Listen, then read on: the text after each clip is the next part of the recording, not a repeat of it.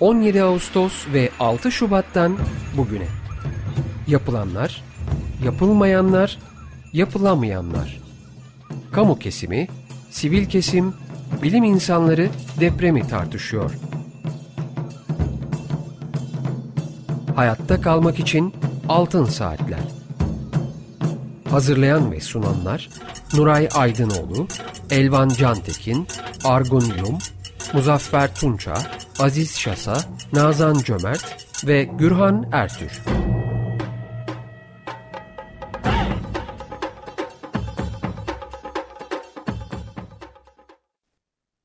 Merhaba, Açık Radyo'da Altın Saatler programındayız. Bugünkü programı Mehmet Nuray Aydınoğlu, Argun Yum, Aziz Şasa ve ben Gürhan Ertür birlikte sunacağız.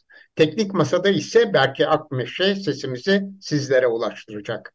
Telefon numaramız alan kodu 212 343 40 40. Elektronik posta adresimiz açıkradyo.com.tr Altın Saatler programlarının ses kayıtlarını Açık Radyo'nun internet adresinde podcast bölümünde dinleyebilirsiniz.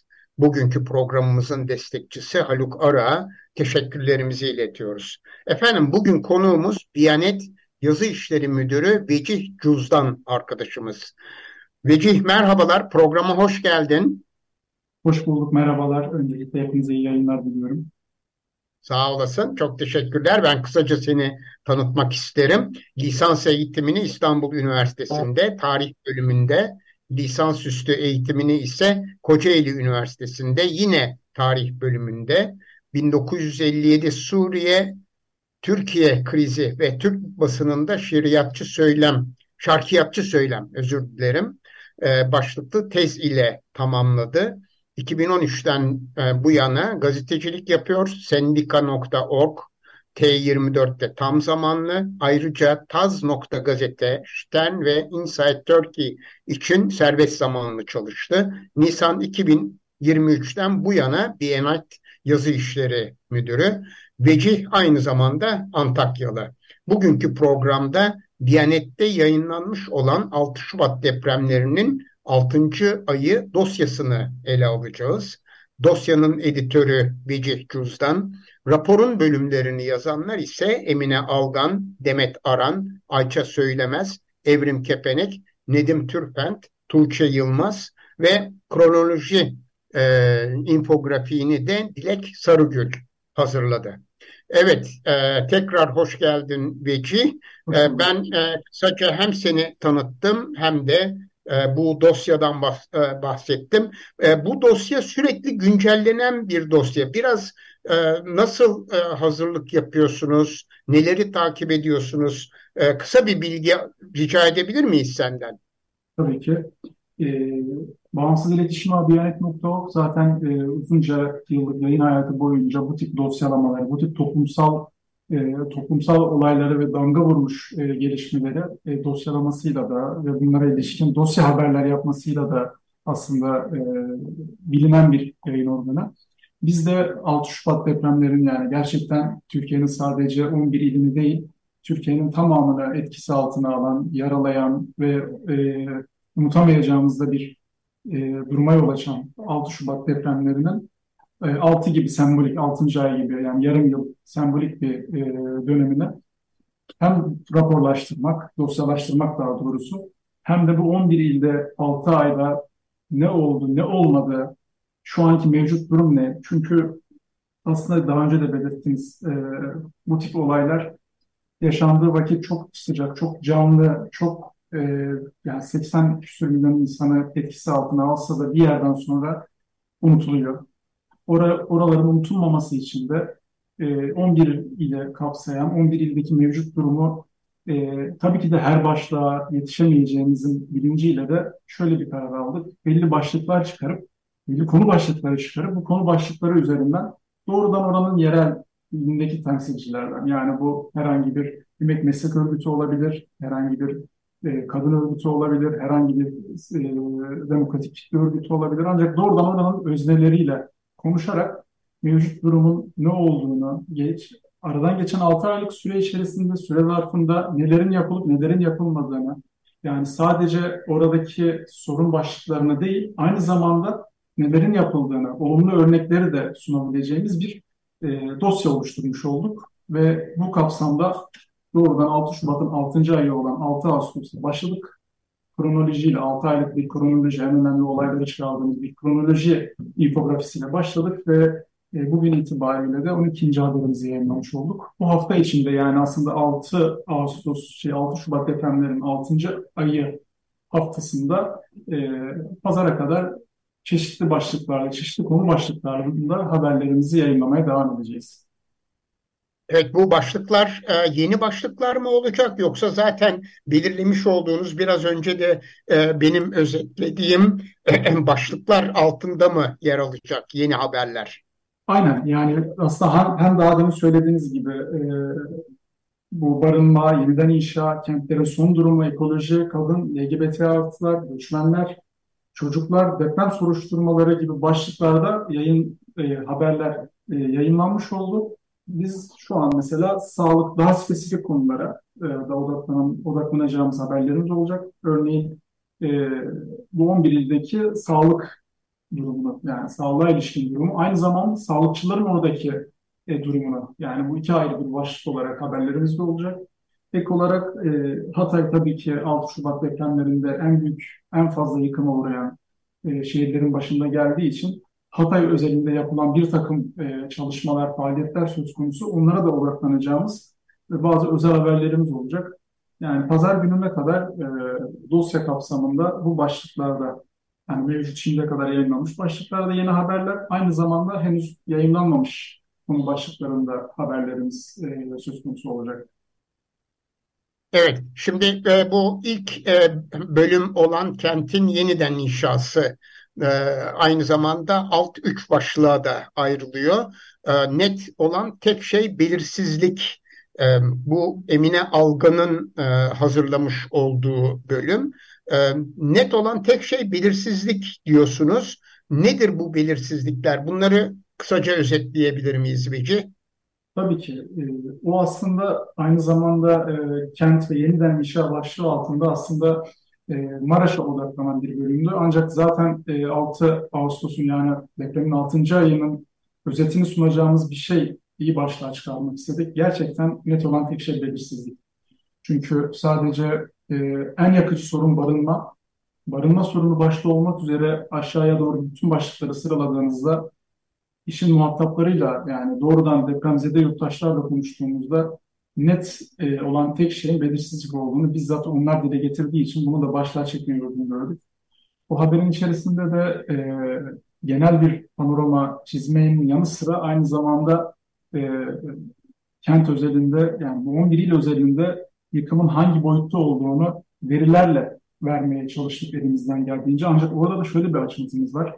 Ne yazık ki o kadar şeffaf olmayan süreçlerden geçiyoruz ki ülke olarak. E, bu bu tip toplumsal olaylarda dahi, doğal afetlerde yaşanan krizlerde dahi biz net bir veriyi kamuoyuyla paylaşılmadığı için bunu da kamuoyuna biz gazeteciler olarak sunamıyoruz, sunmakta zorlanıyoruz.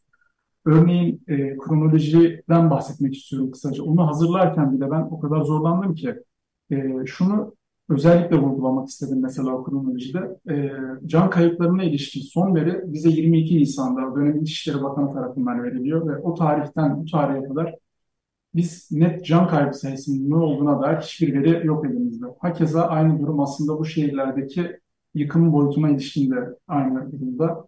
Eğer çok düzenli takip ediyorsanız bu süreci e, yetkililerin satır aralarında yani e, yeniden inşaya ilişkin ya da hızlıca yapmış oldukları çalışmalara ilişkin bilgiler verirken satır aralarında yakalayabiliyorsunuz. Şu kadar bina yıkılmış, şu kadar bina şey e, ağır hasarlı diye.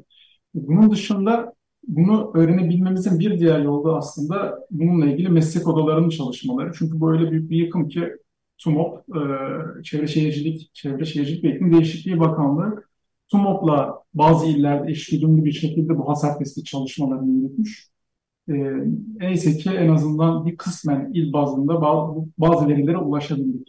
Ancak ilk haberden başlayacak şekilde kent ve yeniden inşa başlığı altında gerçekten e, net verilere vermeye çalışsak da e, başa dönecek olursak o belirsizlik aslında tüm bu haberlerin içerisinde en fazla kendini hissettiren şey oluyor. Evet, aslında e, birçok da rakam veriyorsunuz. Yani e, Maraş'ta resmi verilere göre işte biraz önce de söyledin 12.659 kişi hayatını kaybetti.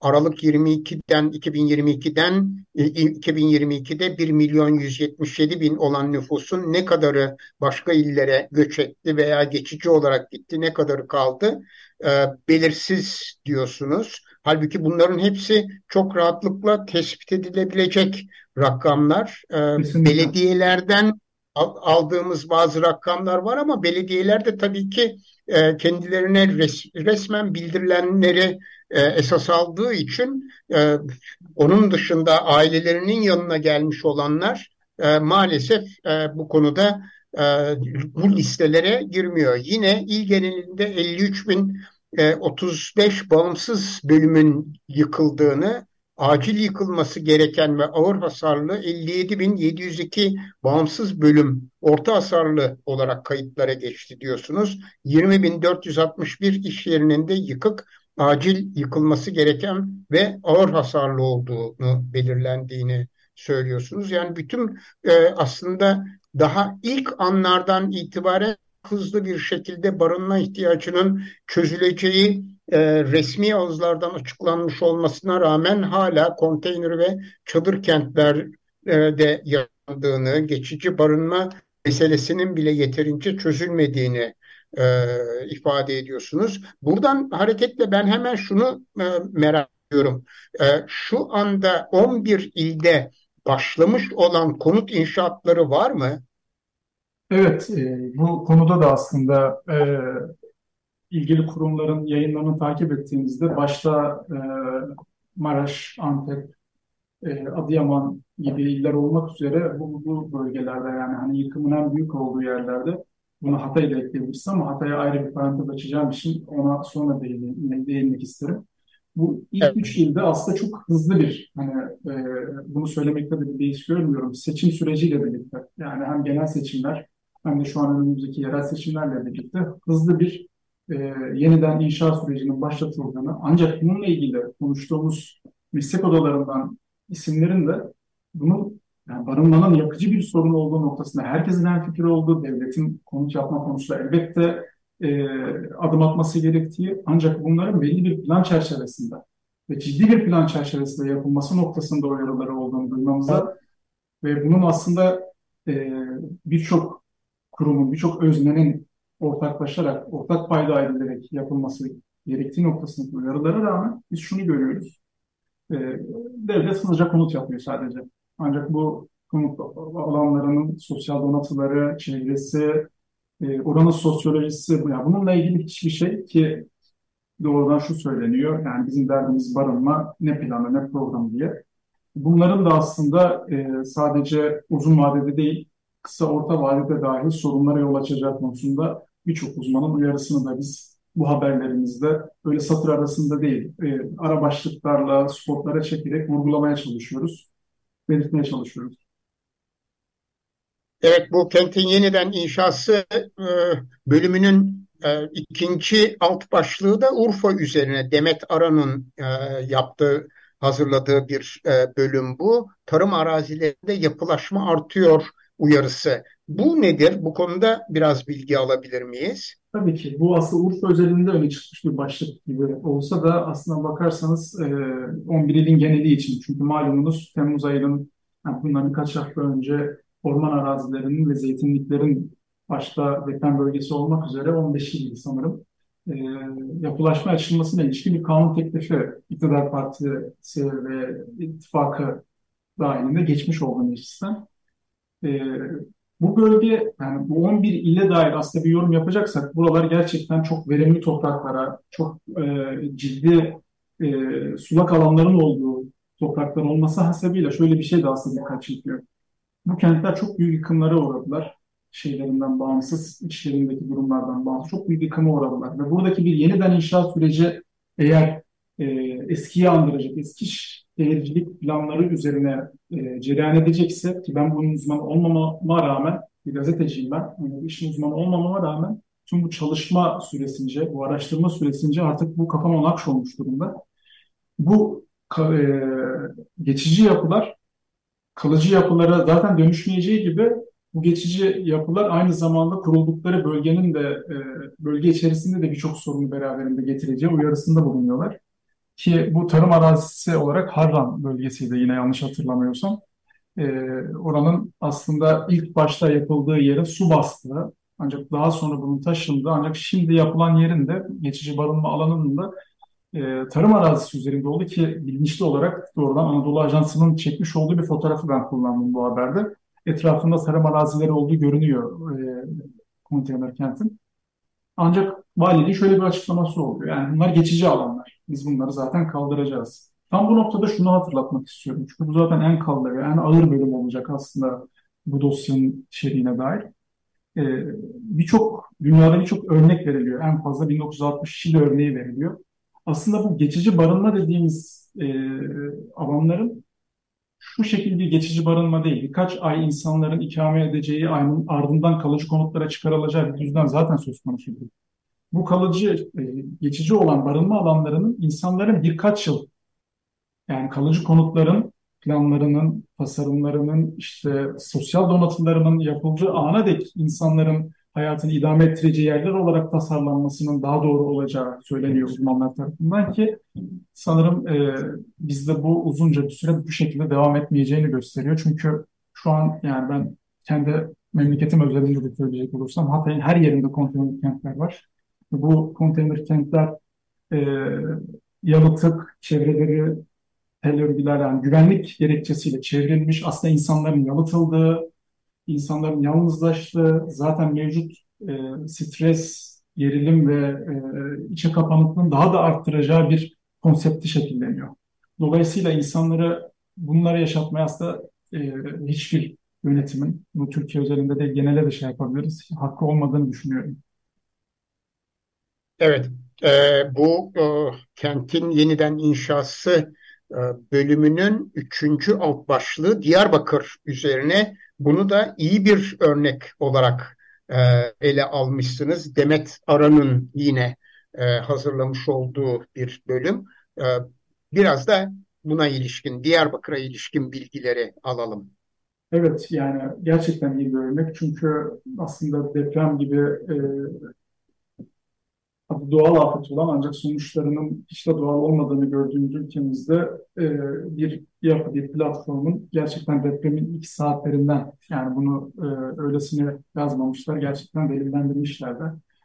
E, çok yeni Diyarbakır'da kayyum e, belediyeciliğine ve onun yapmadığı faaliyetlere karşı kurulan bir platform, Diyarbakır Kent Koruma ve Dayanışma Platformu. Aralık 2022'de e, kurulmuş haberden hatırladığıma göre ve 6 Şubat depremlerinin yaşandığı saatlerde bir e, WhatsApp grubundaki bir yazışmayı da koymuşlar zaten. Hızlıca bir kriz masası kurma kararı ve e, yani deprem 4.17'de oldu sabah e, 5'te e, toplantı alma ve e, hani bunu şöyle diyebiliriz tabii ki.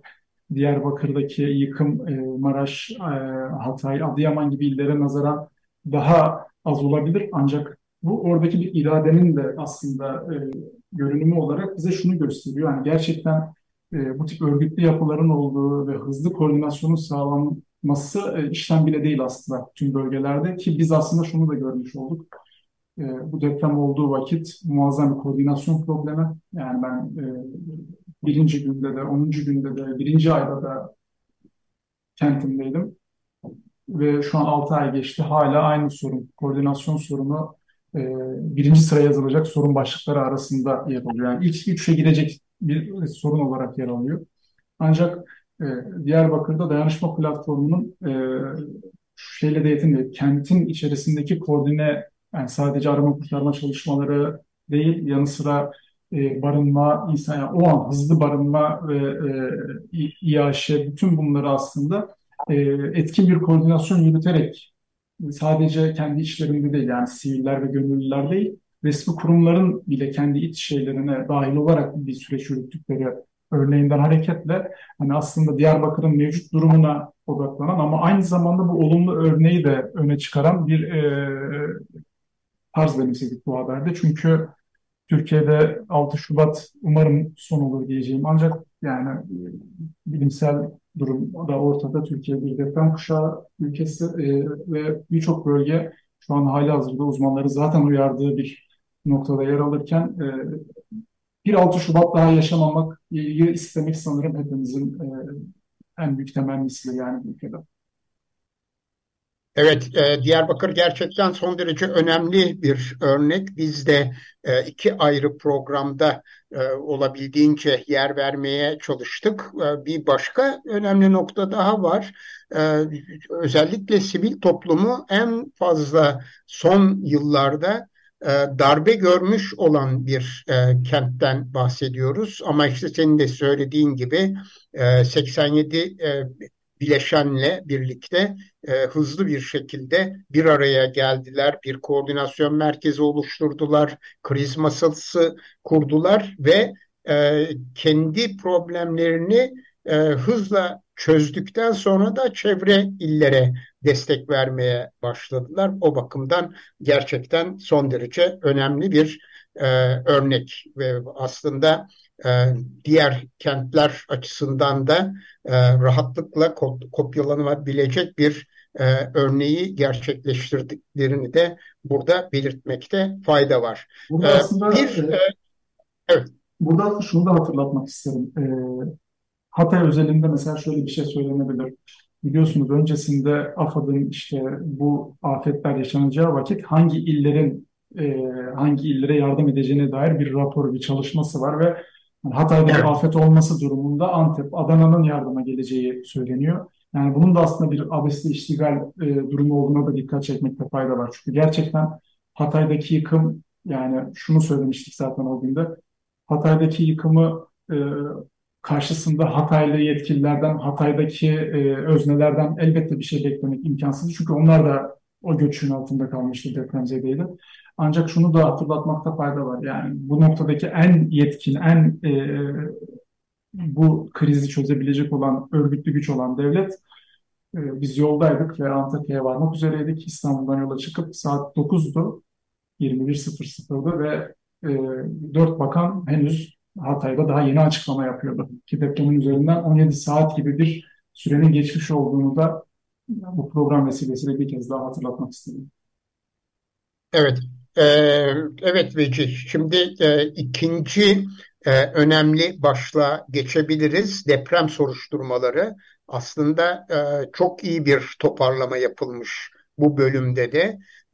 Deprem soruşturmaları sadece konutların yıkımıyla ilgili değil, aynı zamanda kentteki kentlerdeki sorunlarla da ilgili olarak e, ele alınmış. E, bu bölüm hakkında da bilgi verir misin lütfen?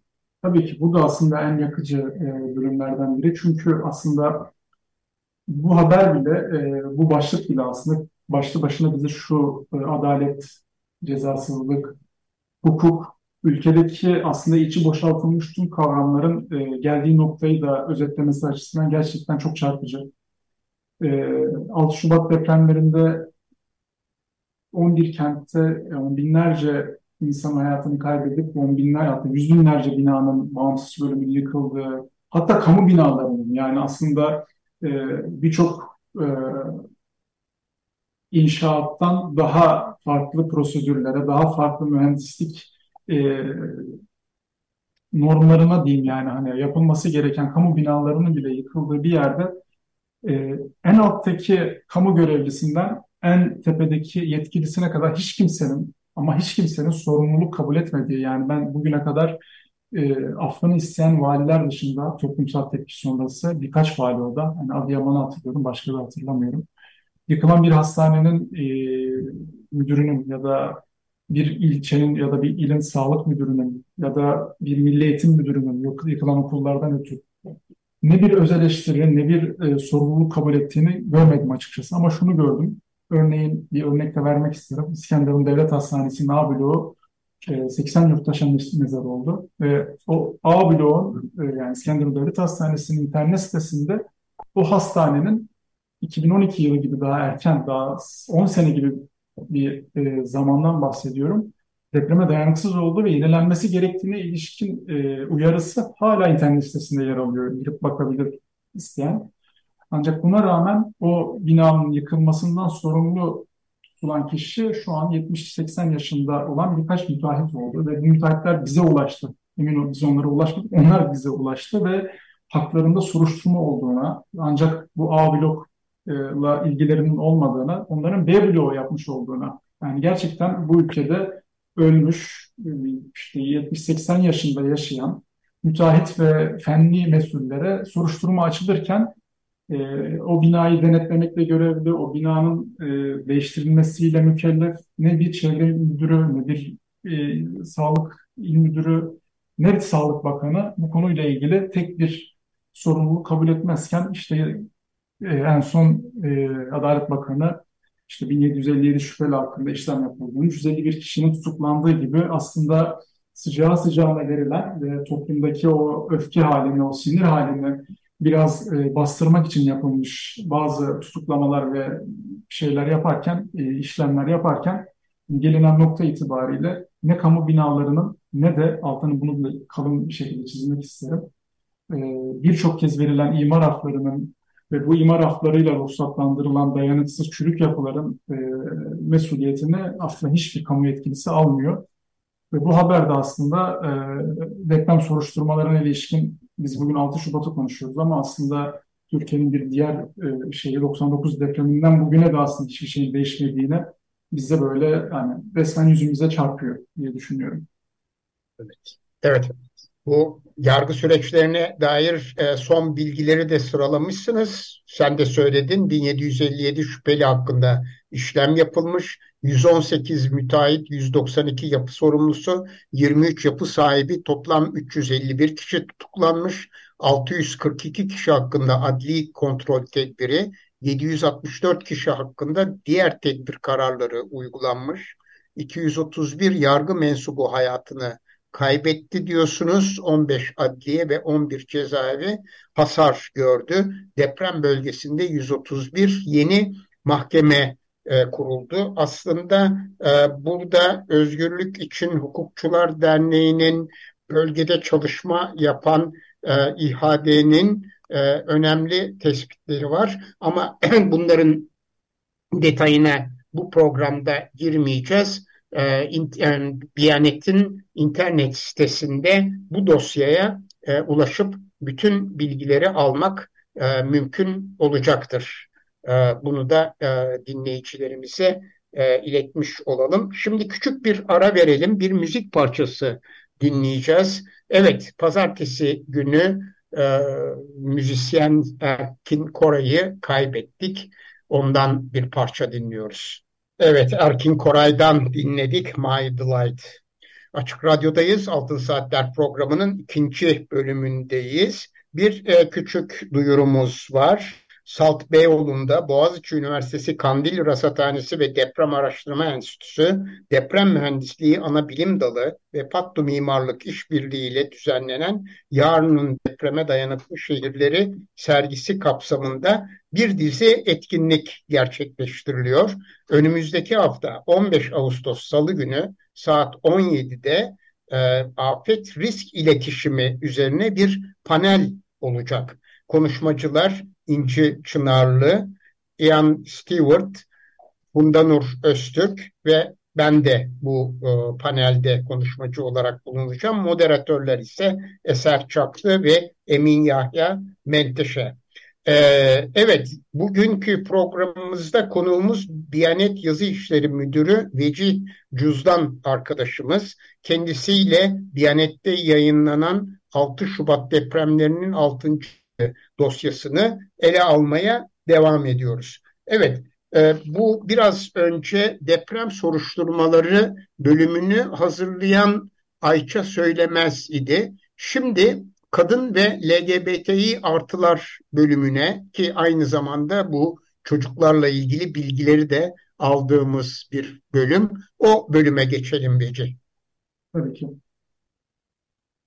Ee, aslında şunu söylemek lazım. Ee, 6 Şubat depremlerinin e, en fazla etkilediği e, gruplar olarak aslında kadınlar, LGBT artılar ve çocukları e, ilk sıralara yazmazsak büyük ihtimalle haksızlık ederiz diye düşünüyorum.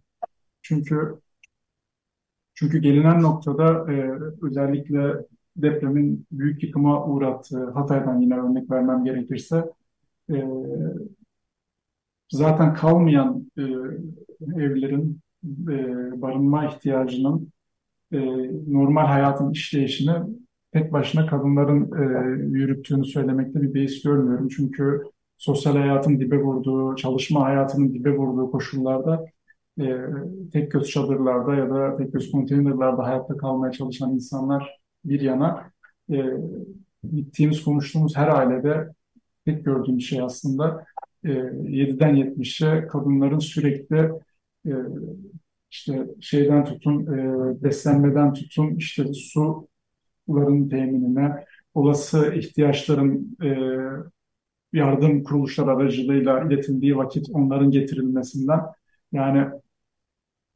üstlerinde bir e, çatı olmamasına rağmen orayı sürekli bir e, emekle çekip çeviren şeyinden tutun, e, çadırından tutun konteynerine kadar bir düzlem açığa çıkmış durumda ve burada sürekli aslında bizim haberlerde de odaklandığımız bu mesele karşısında yani toplumsal cinsiyet odaklı bir afet yönetim mekanizmasının olup olmadığıydı. E, yani bu soruya yanıt bulmak aslında çok zor olmadı. Yok tabii ki de. Ve e, zaten deprem öncesinde dahi e, kadının e, konumunun sürekli ikincileştirildiği, ikincileştirildiği bir toplumda aslında e, deprem sonrası bunun daha genişe yayıldığı, e, bu sıkıntıların daha da derinleştiği bir e, düzlemin açığa çıktığını e, görüyoruz biz. Aynı zamanda aynı zamanda şöyle de bir risk var, e, risk görüyorum daha doğrusu bu konuda.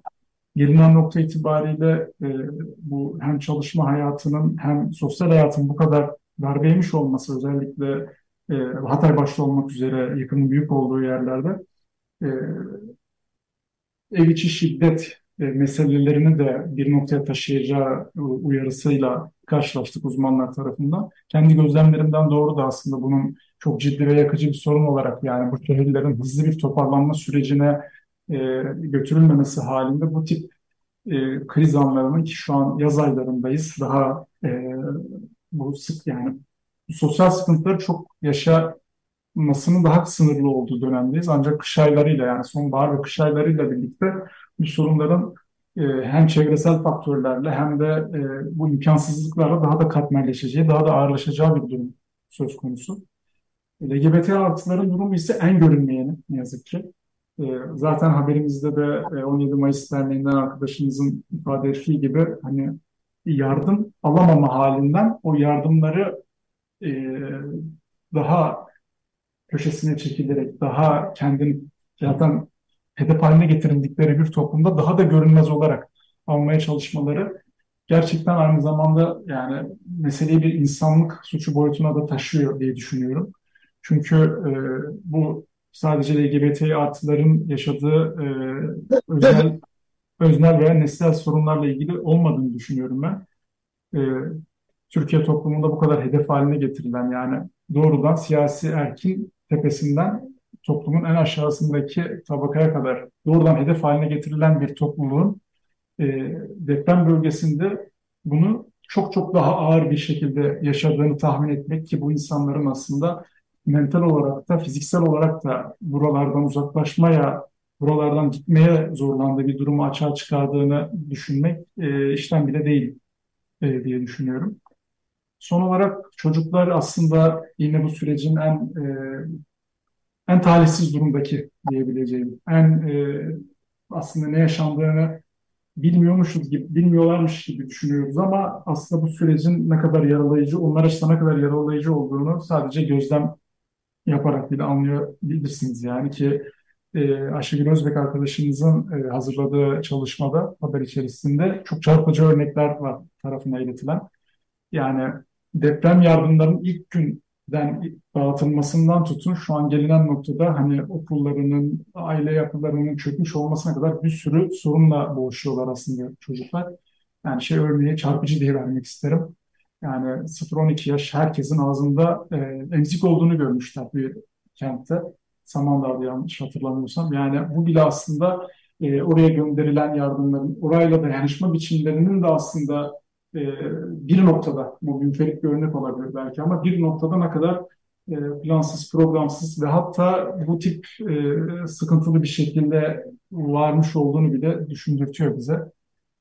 Yaz aylarındayız. Şu an e, depremi, depremi yaşattığı, yarattığı yıkımı oyun olarak görüyor belki çocuklar ancak e, en büyük farkı sanırım hmm, Eylül ayıyla birlikte yaşayacaklar. Yani okulların açılma dönemiyle yani artık açılacak mı açılmayacak mı ya da hangi koşullarda açılacağını bilmiyorum ama şunu e, kendi ailemden de orada örnek verebilirim. Yani kendi kuzenlerim e, gittikleri başka illerde şu kendi illerine döndüler ama e, depremin en yıkıcı olduğu dönemde başka illere gittiklerinde okullarına başlayamadılar. Çünkü e, sürekli bir e, akran zorbalığına, sürekli aslında kaldıramayacakları şakalara, ya tabii ki çocukların, o diğer çocukların da suçu değil ancak böyle bir bilinçlenmenin, e, yaşanılanın hangi boyutta olduğunu sistem gideremediği için bunun çocuklara yansımasının bu kadar ağır olduğunu görebiliyoruz ve okula devam etmediler. Yani e, yaz aylarına kadar okulsuz devam ettiler ve Eylül ayında kendi okullarına gidemeyeceklerini de biliyorum. Çünkü okulları fiziksel olarak çok yıkılmış durumda. Bu sorunlar nasıl acil sorunlar olduğunu şu an dile getiriyoruz. Ancak bunların çözümü noktasında e, tartışmalar ya da e, adımlar atılmak yerine işte görüyoruz e, kız çocukların özel okulların yapılması gibi suni gündemlerle e, bir eğitim politikası tartışılıyor ve ülkeyi e, hapsedebiliyorlar bu gündeme. Yani gelinen nokta itibariyle Eylül ayına şurada hiçbir şey kalmadı. Ancak çocuklar açısından bu durumun yakıcılığını giderebilecek hangi adımların atılacağını inanın yani programın başına da atıp yapacak olursam net belirsiz olduğunu düşünüyorum. Evet, e, bu bölümü yani kadın ve LGBTİ artı bölümünü Evrim Kepenek hazırladı. E, aynı zamanda e, çeşitli bölümlerde e, birçok habere de e, link veriliyor. Özellikle bu kısımda arama kurtarma gönüllülerinin anlatımları haberler haline getirilmiş. Örneğin mühendis Ozan kadınların cansız bedenlerini çocuk odalarında bulduk.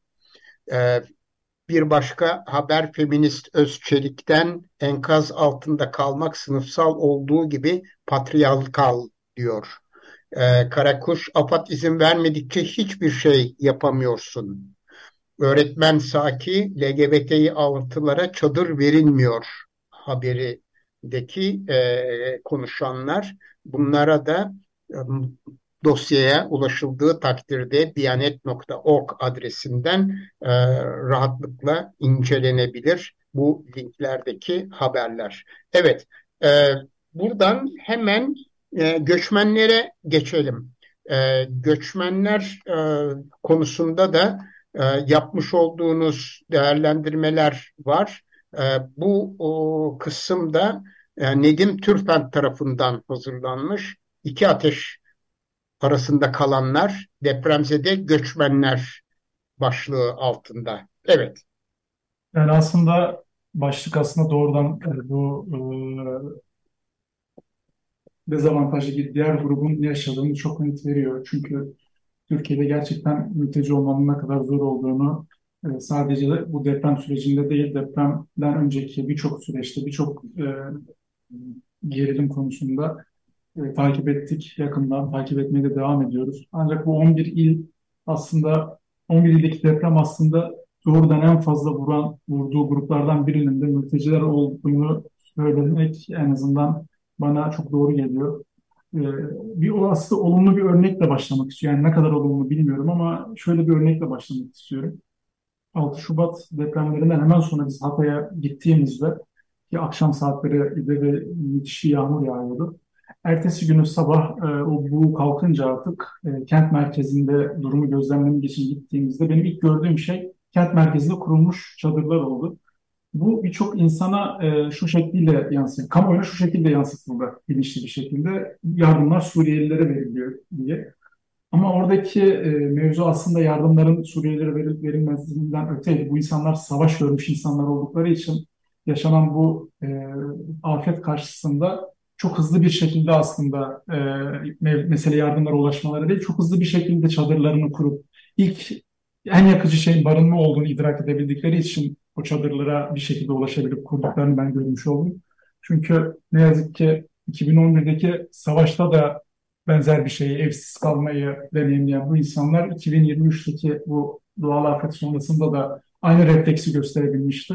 Ve konuştuğumuz birçok e, Suriyeli mülteci bize e, depremin ilk anından itibaren arama kurtarma çalışmalarında yer aldıklarını, e, almayanların komşularının çadır kurmasına, barınmalarına yardımcı olduklarını bize bizzat getirdi. Bunu basit bir güncelleme için söylemiyorum.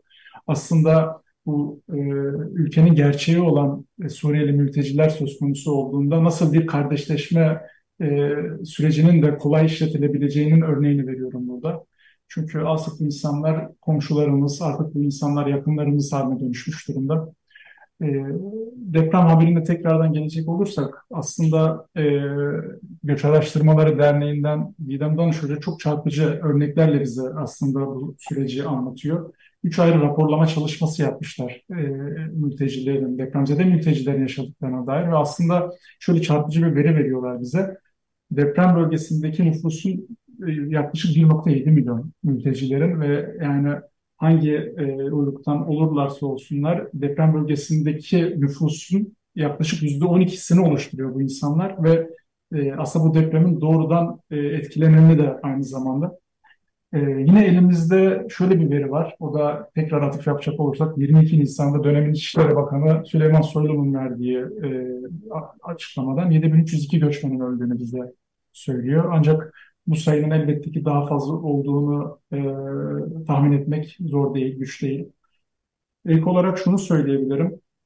Yani Suriyeli mültecilerin tek uğraştığı şey depremin yıkıntısı ve o yıkıntılar arasında hayatta kalabilme mücadelesinin olmadığını bu haber özelinde çeşitli fotoğraflar ve çeşitli olayları atıf yaparak da göstermeye çalıştık. Ki bizzat iki, üç tanesine ben şahit olduğum için de bunu söylemekle bir beis görüyorum.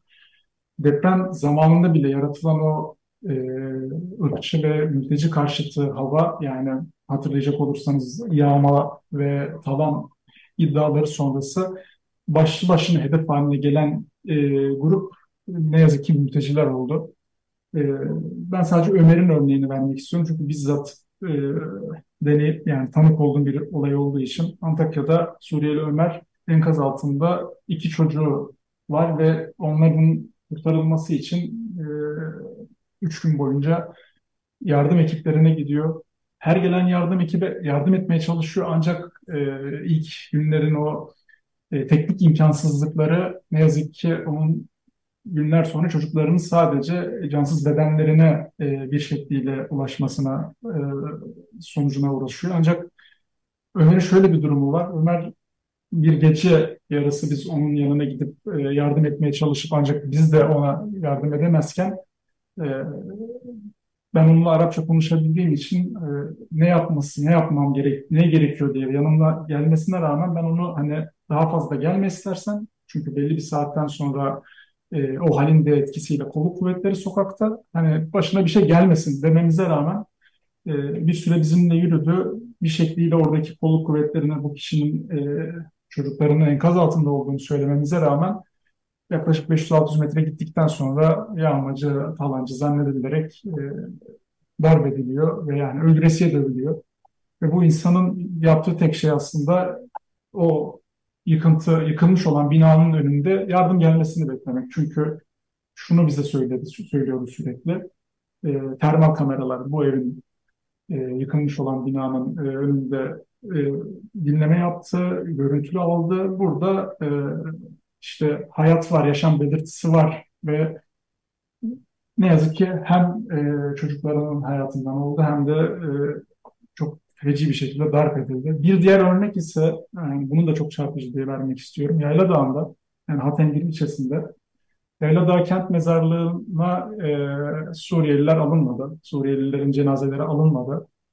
Çünkü yani yerel halkın hani kendi cenazelerimize yeri, yer yok e, gerekçesi var iken bu insanlar Hatay'ın yani Yayla Dağı'nın dağında, bağrın, bayırında gösterilen yerlere cenazelerine e, toplu bir şekilde e, gömmek zorunda kaldılar. Yani aslında bu 6 aylık süreçte en yakıcı e, insan hakları ihlallerini, en yakıcı e, hak kayıplarını, zaten hiçbir haklarının olmadığı yani sadece e, geçici koruma statüsünün yani aslında geri kabul anlaşmalarıyla kendilerine bir şekilde bahşedilen geçici koruma statüsü dışında hiçbir şeyleri olmasa da bu insanlar uçaklara alınmadı. Kentler arasında e, gidip gelmek zorunda kaldılar şehirler yıkıldığı için. Ancak onu bile yapmaktan çoğu imtina etti. Çünkü çok geçmiş değil. Yani yakın zamandaki deneyim, acı deneyimleri onlara bunu zorladı. Biliyorsunuz büyük metropollerin e, göçmenlerden arındırılması politikası kapsamında birçok göçmen karga tulumba araçlara bindirilip e, Suriye'ye deport ediliyor. Sırf bu yüzden yıkılan şehirlerdeki mültecilerin çoğu bu raporlarında yansımış e, İdem Hoca ve ekibinin hazırladığı raporu. Gidemediler büyük şehirlere. Gidemedikleri gibi de e, kaldıkları yerde çok e, insanlık dışı koşullarda hayatta kalmaya çalışıyorlar. Sanırım evet e, bu bölüm ki bir bölüm daha olacak, bir haber daha olacak bu konuyla ilgili. En can alıcı, en yakıcı sorunların ve grupların bir tanesinin de mülteciler olduğunu e, bize göstermiş oldu. Evet, çok teşekkürler verdiğim bilgiler için. Son bölüm Tuğçe Yılmaz'ın hazırladığı ekoloji bölümü.